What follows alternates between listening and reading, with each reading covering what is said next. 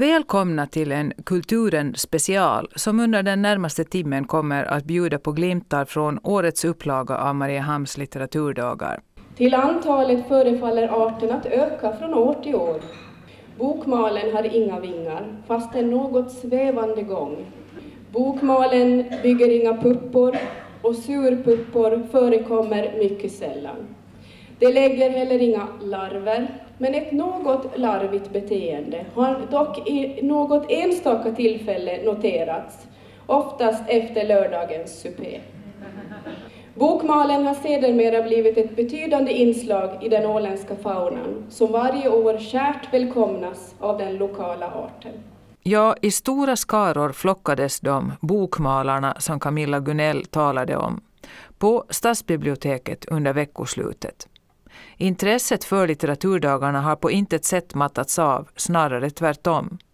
Redan vid invigningen på fredags eftermiddagen var det packat med folk och den trenden bara fortsatte.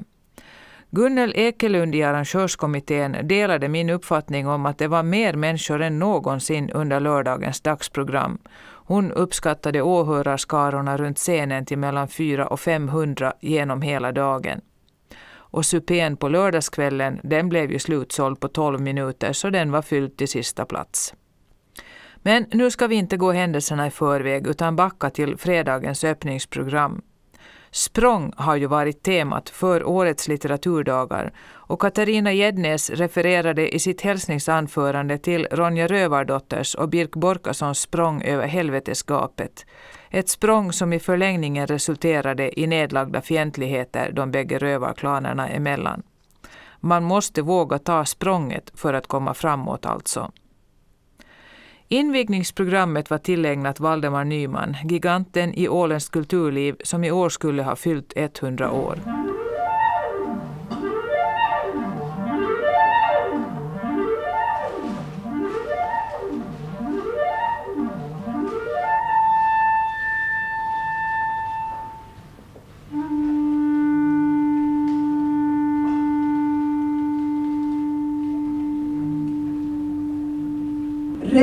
När, naken, uppflugen på strandklippan. Kysser på fingrarna åt sjöfågelsvärmarna. Sprätter med tårna stridsstänk limpärlskurar efter dem. Visslar lockrop som före dem hinner fram till kobbarnas bopal. Och detta ögonblicksfröjd att riva ut bokblad efter bokblad Ur biblar och litanior, standardverk och panegyrik, pamfletter och teser, uppspikade och ouppspikade. Kasta dem i vattnet, klappa i händerna och ropa Fas alla fjärdens vita, yes! Och eko svarar Yes! Stackars min Gud. Var glad i mig. Jag har befriat dig för min räkning från livlösa ikoners guldbladsförvissa. Officiellt godkända tankelekars knyppelverk. Anspråksfulla moralmönster. Du slipper också fullständigt all hädisk bönejargong. Alla tremulerande vältalighetsprov. Är du inte glad? Jag har lämnat en vak öppen åt dig, där sälen kan sticka upp nosen och andas frisk luft. Jag har kastat blommor i vågen. Menade åt dig, Gud. Du får dem på något sätt. Blåberg speglar i blank sjö. Dimmor lyfter långsamt under morgonrodnad. Lövet spelar, doftar, spelar. Mullen doftar. Långs en strandbrink, smörgula bullerblomst, rider två unga människor. Valp och jag. Det var Lillemor Grüssner och Kent Danielsson som läste texter av Valdemar Nyman och för musiken svarade Andreas Dinert på klarinett. Årets invigningstal har temat Språnget från verkligheten, litteraturen i dokusåpans tidevarv. Vi är väldigt glada och stolta över att få hälsa Göran Rosenberg välkommen.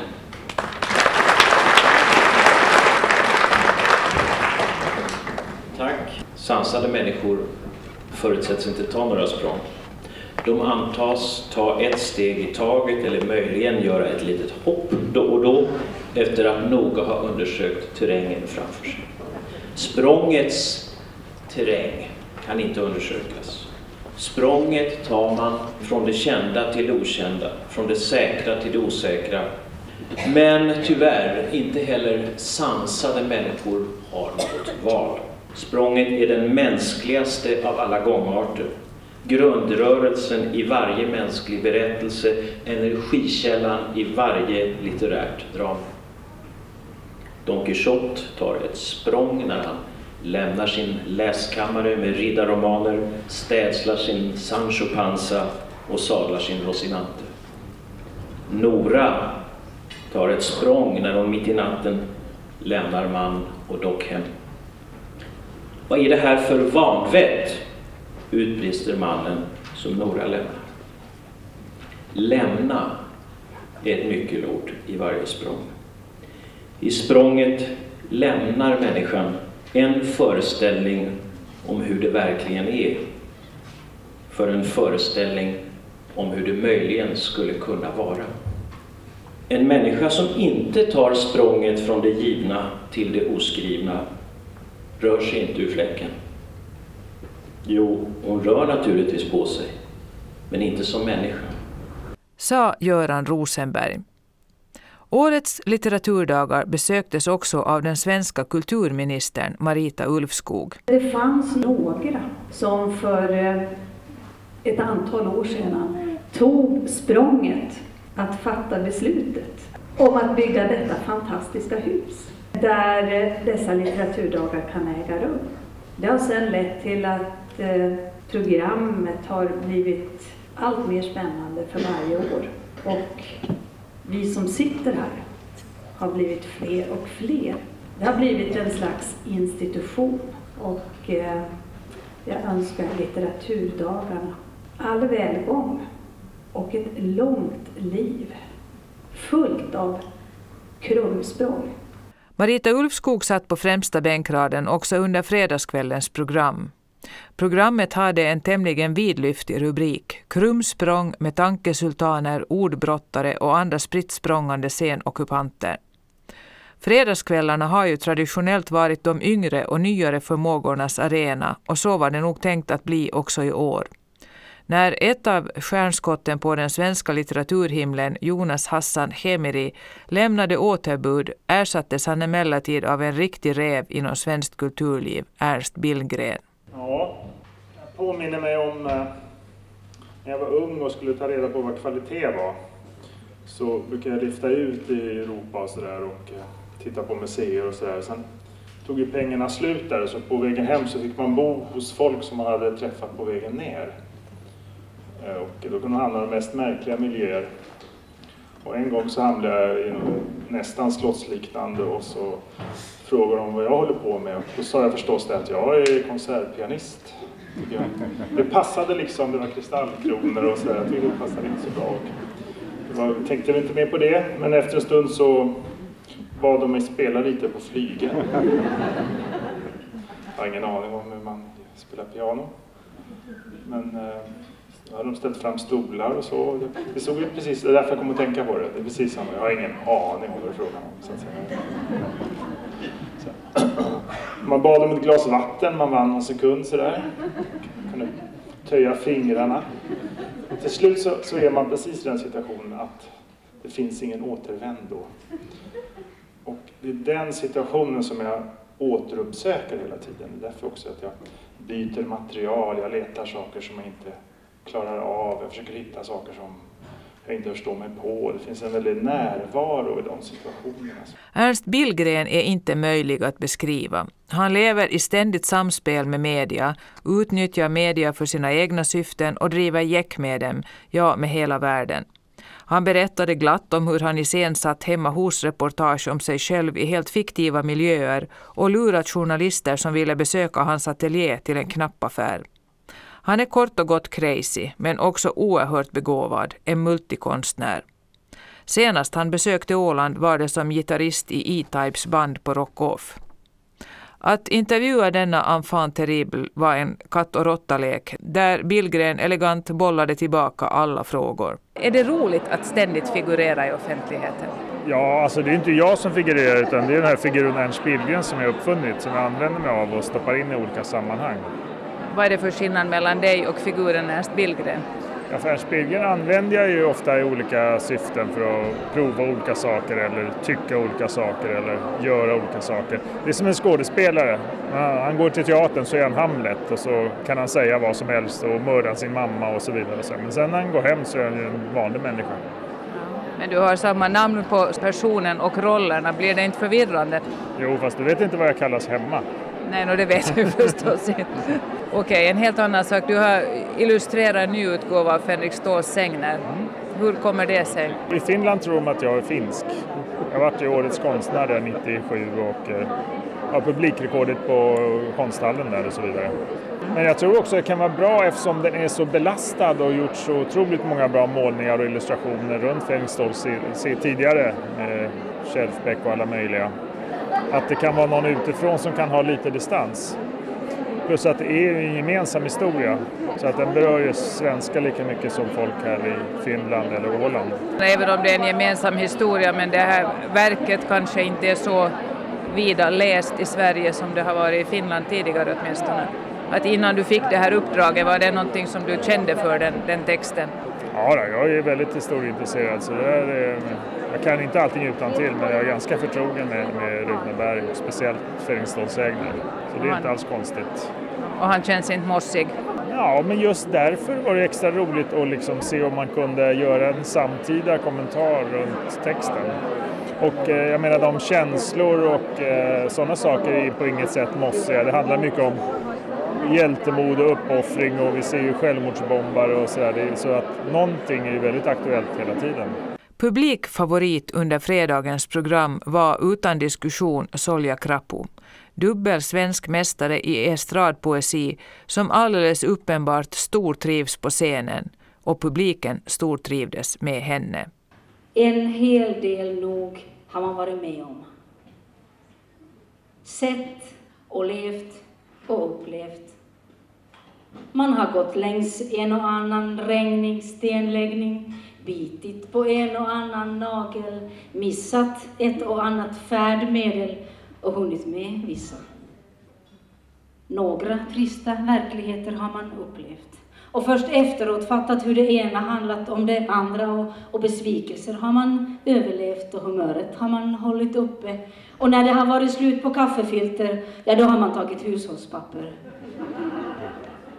Skrapat vindrutan många isiga månader och bitit ihop har man gjort och bitit ifrån, inte tillräckligt ofta. Levt och sett.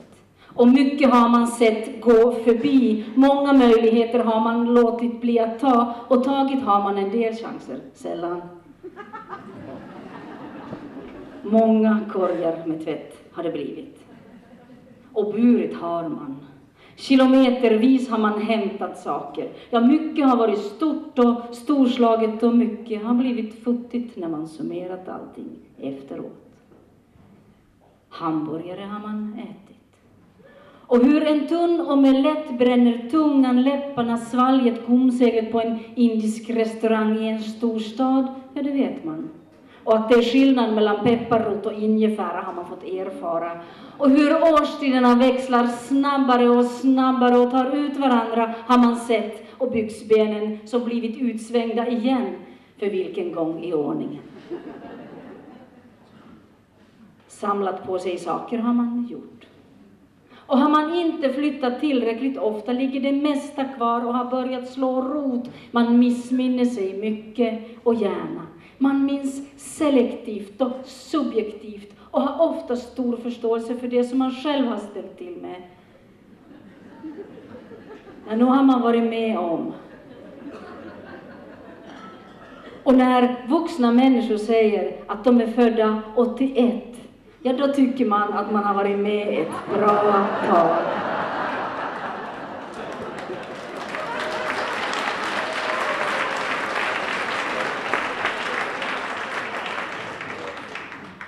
Och dö vill man ändå inte.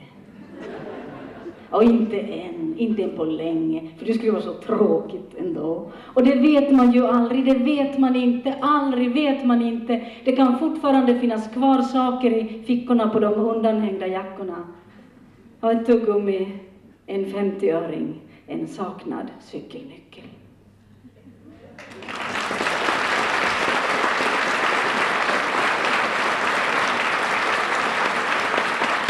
Vad härliga ni är.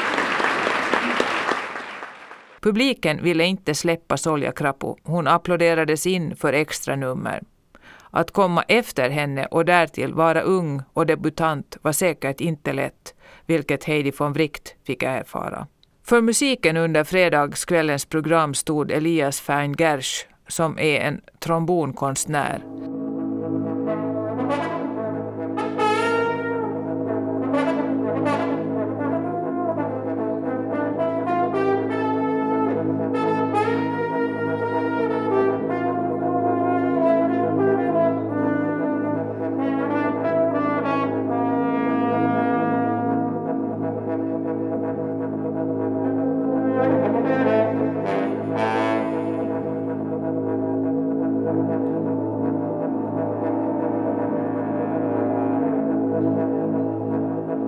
Det var trombonkonstnären Elias Fein-Gersh som med teknikens hjälp spelade stämmor med sig själv. På lördag morgon var det som traditionen bjuder dags för ett potpurri av aktuella åländska författare följt av en nyhet i litteraturdagssammanhang, nämligen Kulturdelegationens utdelning av årets litteraturstipendier. Därefter följde de litterära storheterna på rad, den ena efter den andra inför den förväntansfulla och månghövdade publiken. Den danska författaren Hanne Vibeke Holst, som skildrat den moderna kvinnans livsvillkor i flera bästsäljande böcker, fick frågan varför hon började skriva. Jag skrev den bok för att jag blev nöjd till att skriva det själv när nu andre ikke hade gjort det, för att få reda på vad vil det säga att vara den här moderne kvinde, som på den ena sidan ju faktiskt har en meget øh, maskulin identitet, fordi jag sökte ju min identitet i det maskuline univers, i øh, det produktiva, i ambitionen, i det professionelle. Og samtidig så opdager jeg, som Therese Skårup, at jeg har jo stadigvæk en meget øh, påtrængende kvindelig biologi, som jag trodde att jag kunde undvika, och det kunde jag också, indtil jag fick det första barn. Det var när Hanne Vibeke Holst fick sitt första barn som predikamentet att vara kvinna drabbade henne med full kraft. Först då såg hon könsrollsmönstren i blixtbelysning och konstaterade att de böcker hon då behövde läsa om konflikterna man ställs inför som mor och yrkesverksam ambitiös kvinna inte var skrivna. Alltså skrev hon dem själv, trilogin om Therese Skårup.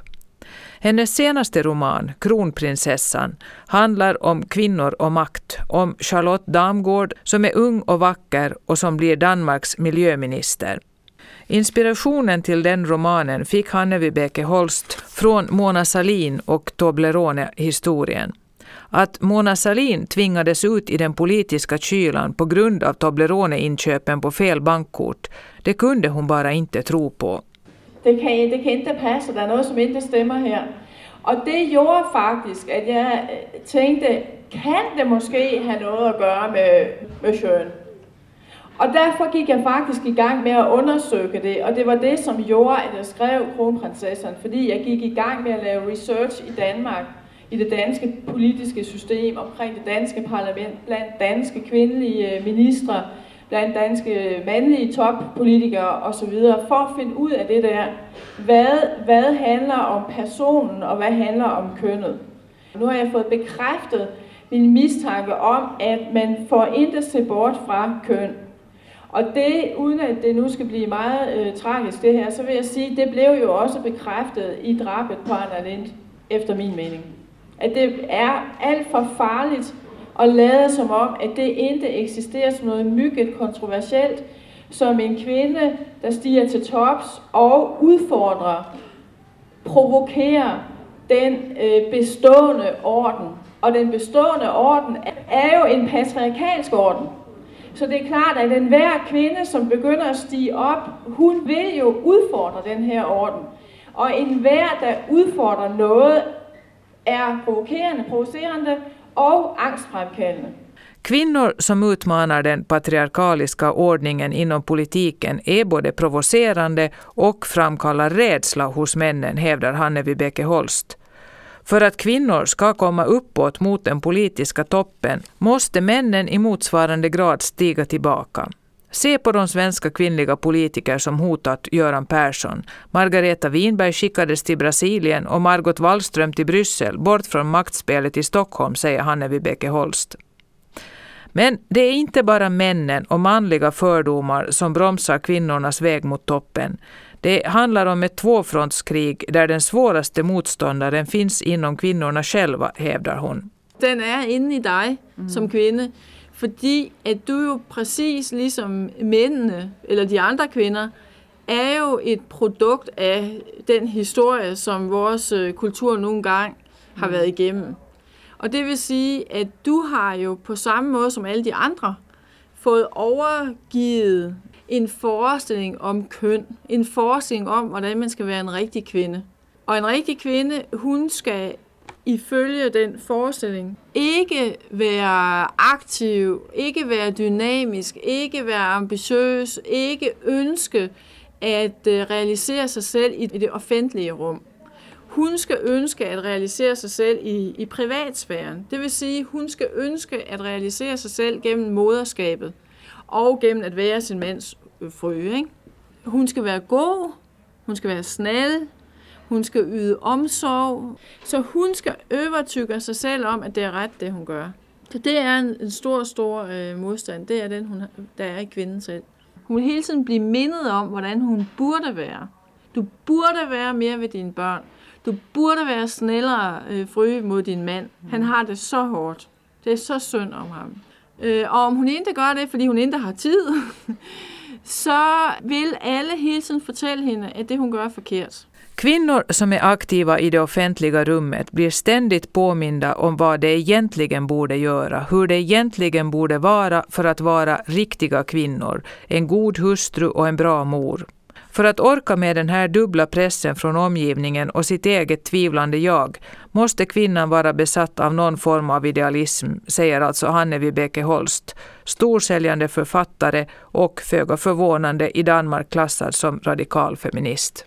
Carl Johan Wallgren, som tilldelats Augustpriset för sin roman Den vidunderliga kärlekens historia, började med att förklara hur trött han var på att hela tiden resa runt och prata om sin roman, men gav sedan trots det en inblick i romanens uppbyggnad och idéhistoriska sammanhang. Så här beskriver han sin huvudpersons födelse. Det barn som genom ett under hade lyckats ta sig halvvägs ut i världen var inget annat än destillatet av mänsklig vanställdhet. Skallen, som stack fram ur skötet, var så groteskt stor att den hade spräckt kvinnans bäcken. Ansiktet låg vänt mot honom, men det var knappt han kunde se på det av fasa. Harmyntheten var av ett sådant slag att varken näsa eller näsborrar existerade. I mitten av barnets ansikte grinade istället en mörkröd fördjupning, likt en skål vars sargade kant slutade i höjd med ögonen.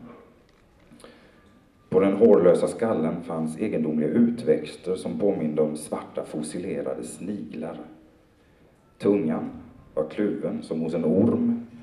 Knölar och bulor vanställde tinningarna. Hyn var spräcklig och fjällig likt en ödlas. Det var ett missfoster. Ordduellen mellan Torgny Lindgren och Göran Rosenberg hörde till de programpunkter som många såg fram emot. Skrönor, syner och sanningar var rubriken för samtalet som kom att handla bland annat om författarskapets villkor. De båda herrarnas arbetsmetoder skiljer sig väsentligt från varandra, framkom det. Så här beskriver Torgny Lindgren tillkomsten av sina berättelser. Vi som skriver arbetar eller lever på olika sätt. En del kan alltså sätta sig vid sin skrivapparat eller med sin penna och, och, och börja uppfinna, helt enkelt.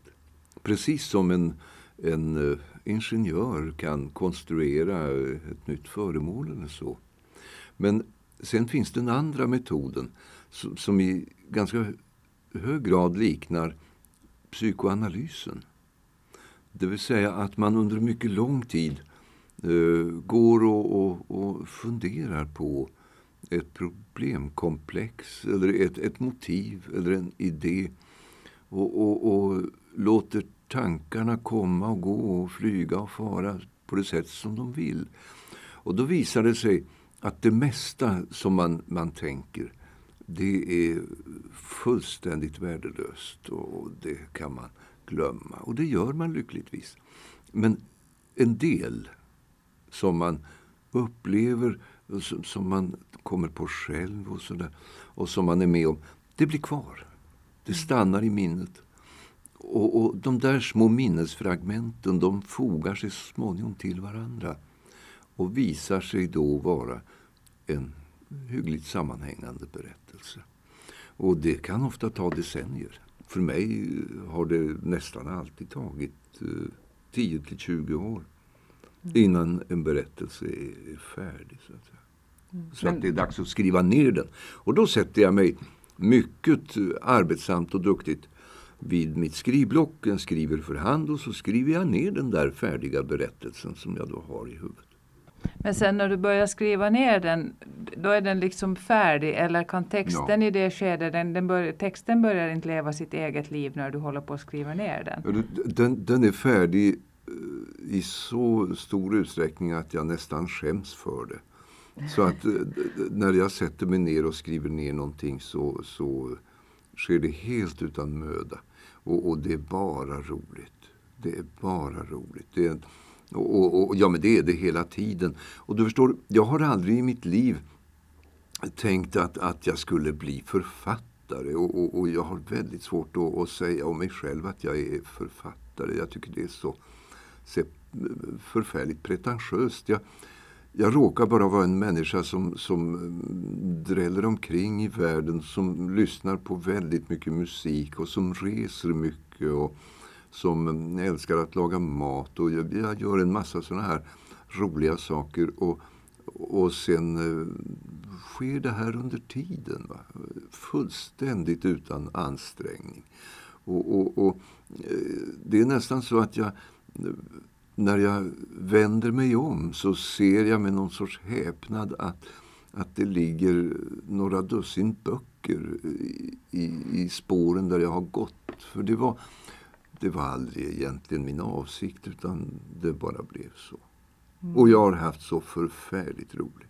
Du fick eh, frågan här av Göran Rosenberg under det här ert, ert samtal om det finns någon förklaring till att det är flera från samma del av Sverige, från mm. Västerbotten, som, som har blivit mm. så stora berättare. Och du, du lyfter fram den muntliga traditionen där. Jo, och det är en ganska vacker förklaring. Sen finns det en något mera prosaisk förklaring. Det är nämligen så att eh, Västerbotten var mycket glest befolkat. Det här var ju före cyklarnas och bilarnas tid. De kunde inte fara så långt när de skulle para sig. Och följden blev att de gifte sig inom släkterna och så uppstod inavel. Och eh, Sara Lidman och P.O. Enquist och jag vi är produkter av den västerbottniska inaveln. att den här författarordran så att säga är ett resultat av inavel? Jo, men det, det beror alltså på om det råkar finnas den här egendomliga genen i en viss släkt. Mm. Uh, jag menar, vi, vi, kunde lika gärna som att vi nu råkade bli författare så kunde ge, denna speciella gen har, har gjort att uh, Sara Lidman och P.O. Enquist och jag alla hade varit cykelreparatörer.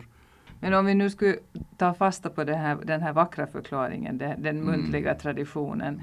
Det är ju en företeelse som är på utdöende. Ja, inte bara på utdöende, den är stendöd. Mm. Och, och, den dog mycket eh, exakt år 1960 när televisionen slog igenom. Och, och eh, vad det gäller Västerbotten så, så, var det helt enkelt så att det sattes upp en tv-mast eh, i en by, en ort som heter Vännäs och som täckte hela landskapet Västerbotten. Varpå alla västerbottningar köpte sig tv-apparater och så blev de sittande där stumma och, och tysta. Och, och, samtalet dog. Mm. Tvärt. Hur märks det här i, i berättelserna som kommer från de senare generationerna västerbottningar? No, det är precis samma berättelser som, som eh, i hela Europa och, och i USA. Det, det är berättelser om, om vad som händer i de här såpoperorna i tv och sådär. Nej, jag, jag skulle nästan våga säga att de saknar berättelser. Kristina Lugn utkom i fjol med sin första diktsamling på 14 år. Mia Österlund, som hade anförtrotts uppgiften att intervjua henne, har själv skrivit sin avhandling om Kristina Lungs poesi. Kanske visste hon för mycket om sitt intervjuobjekt för att klara av intervjusituationen. Det blev ett ganska pinsamt samtal där intervjuaren påstod en massa saker om Kristina Lugn som denna själv invände emot. Att skriva en dikt är som att först sy fast varenda känsla med björntråd vid min tanke. Och sedan, när den är ordentligt förtöjd där, snickra ihop en meningsbyggnad som har dörrar också för främlingar. Och slutligen, när jag äntligen älskar det jag gjort, förlora det. Det här är baksidestexten till Kristina Lungs nya diktsamling Hej då, ha det så bra, framförd av poeten själv i lördags. Varför boken fick just den titeln förklarar hon så här. Det är en ganska dålig titel på en bok, men egentligen så kommer det från en schlagerlåt som heter Hej då, ha det så bra, som var väldigt populär med Tova Karlsson när jag var barn. Faktiskt bara. Jag tyckte det var en bra titel. Mm. Om man skulle ställa olika dikter på rad så tror jag att alla ska känna igen en dikt av Kristina Lugn. Du har en väldigt egen tonart när du skriver dikter. Ja, tyvärr så är det kanske så. Jag vet inte om det där är en komplimang eller inte. Jag tycker det är en komplimang. Det kan ju vara så, jag tror det var därför det blev en så lång paus där jag bara skrivit dramatik, att man kan bli så bra på att skriva en dikt av Kristina Lund också så att det inte blir någon utmaning. Alltså, jag har nog känt att jag måste hitta kanske lite nya bilder. Det har varit väldigt mycket så här torktumlare och höghus. Och, så, så att det, det, det där är egentligen en ganska komplicerad fråga hur man ska förhålla sig till sitt eget språk. Språket är ju någonting väldigt intimt, något väldigt ehm, nästan som en extra hud. Kristina Lugn bekände också sin passion för torktumlare under samtalet med Mia Österlund. Hon torktumlar alltid sitt nattlinne innan hon tar det på sig, sa hon bland annat. Dagsprogrammet avslutades med ett infallsrikt och fint fungerande samtal under rubriken Långsamhetens metabolism har vi tid att stanna där de medverkande författarna Lars Sund, Hanne Vibeke Holst och Daniel Boyasioglu spelade sina roller väl. Daniel som den rastlöse ungdomen, Hanne Vibeke som lyfte fram kvinnoperspektivet och kroppens tid i kontrast till tankarnas skenande, medan Lars Sund torgförde den medelålders mannens livserfarenhet och perspektivseende. Karl Johan Wallgren var också listad som medverkande men ville tydligen inte. Enligt uppgift övade han gitarr inför kvällen då han valt att lämna författarrollen därhen och istället framträda som trubadur. Kvällen, ja, det eviga samtalsämnet litteraturdagarnas supé. Det ska genast sägas, maten var utsökt och receptet fick vi oss också förmedlat av mästerkocken Mikael Björklund själv, som det ska vara nu för tiden. Och vi befann oss bara ett tankesprång från Nobelfestligheterna, Maten bars in med sprutande fyrverkeri precis som i Blå hallen. Men den andliga födan, orden, kunde ha varit fler. Dödtiden blev lång eftersom huggsexan om sittplatser kräver att man anländer en timme innan programmet ska börja. Sen började dessutom programmet en halvtimme senare än planerat. Och Cirkus Cirkör, som visade sig vara bara en person, krumbuktade sig utom synhåll för de flesta som sagt, orden hade gärna fått vara fler. De hörs även om man sitter bakom en pelare. Vi fick några dikter av Gösta Ågren, vi fick en berättelse av Torgny Lindgren och en, bara en dikt av Kristina Lugn. Och alla satt bara och lyssnade. Luffarna och kronojägarna och snallarna och jägmästarna och handlarna och ingen kom ihåg att lägga på i spisen så att mörkret vart allt tätare. Och mot slutet handlade berättelserna bara om döda karar som gick igen, gravplundringar, benrangel som var självlysande och Satan själv som andades grön eld genom näsborrarna. Och då vid det laget var Karlsson Boman själv så vettskrämd att han hackade tänder och skakade av frossa. Och till sist hade han uppfyllt sig själv med en sådan skräck att han tappade rösten. Då gick alla de andra i säng på sina halmmadrasser längs köksväggarna men Karlsson Boman hade injagat en sådan vettlös fasa i sig själv att de tio sönerna var tvungna att linda in honom i skinnfällar och hjälpa honom ut på gården och stå i en tät ring omkring honom medan han kvällspissade. Och vissa kvällar hade berättandet gjort honom helt enkelt sanslös. Då bar sönerna honom bara genast i säng utan att ta ut honom på gården. Och det var ju ganska fruktansvärt för kvällspissningen var egentligen den största glädje Karlsson Boman hade i livet. Så är det att vara diktare.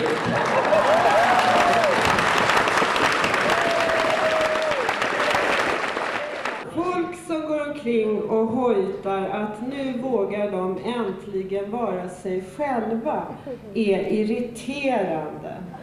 De är så liksom ystra.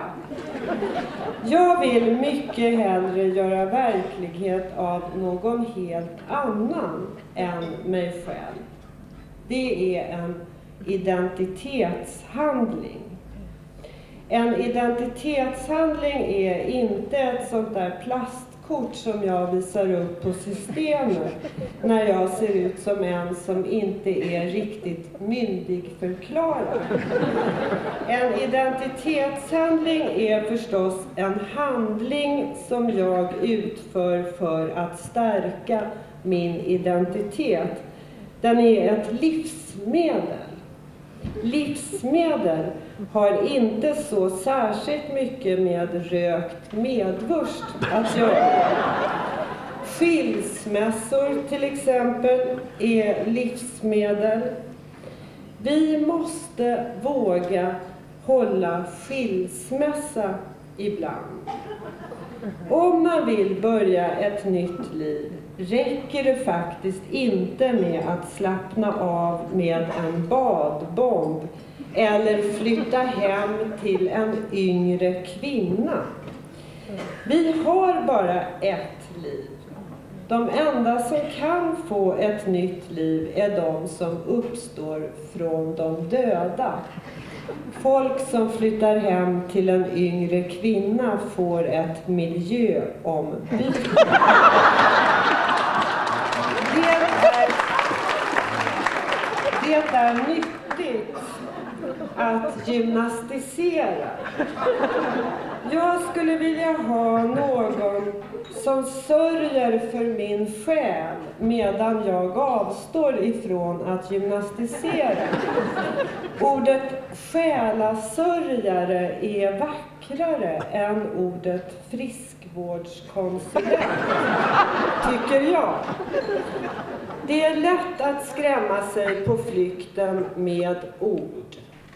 De som verkligen älskar språket pratar inte så här mycket.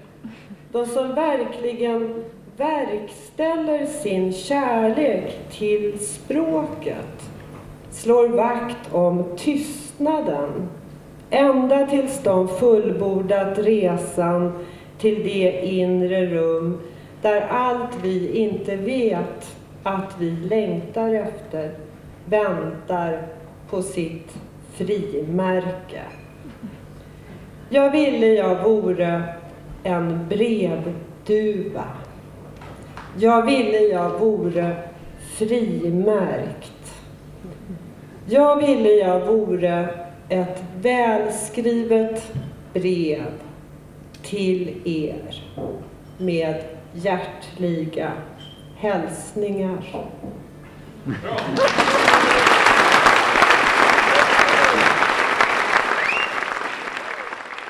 Kvällens avslutande program med Vegeliuskvartetten framfördes under sådan tidspress att det sammanhållande mellansnacket krymptes till ett minimum för att musikerna skulle hinna till nattbåten, och det var synd.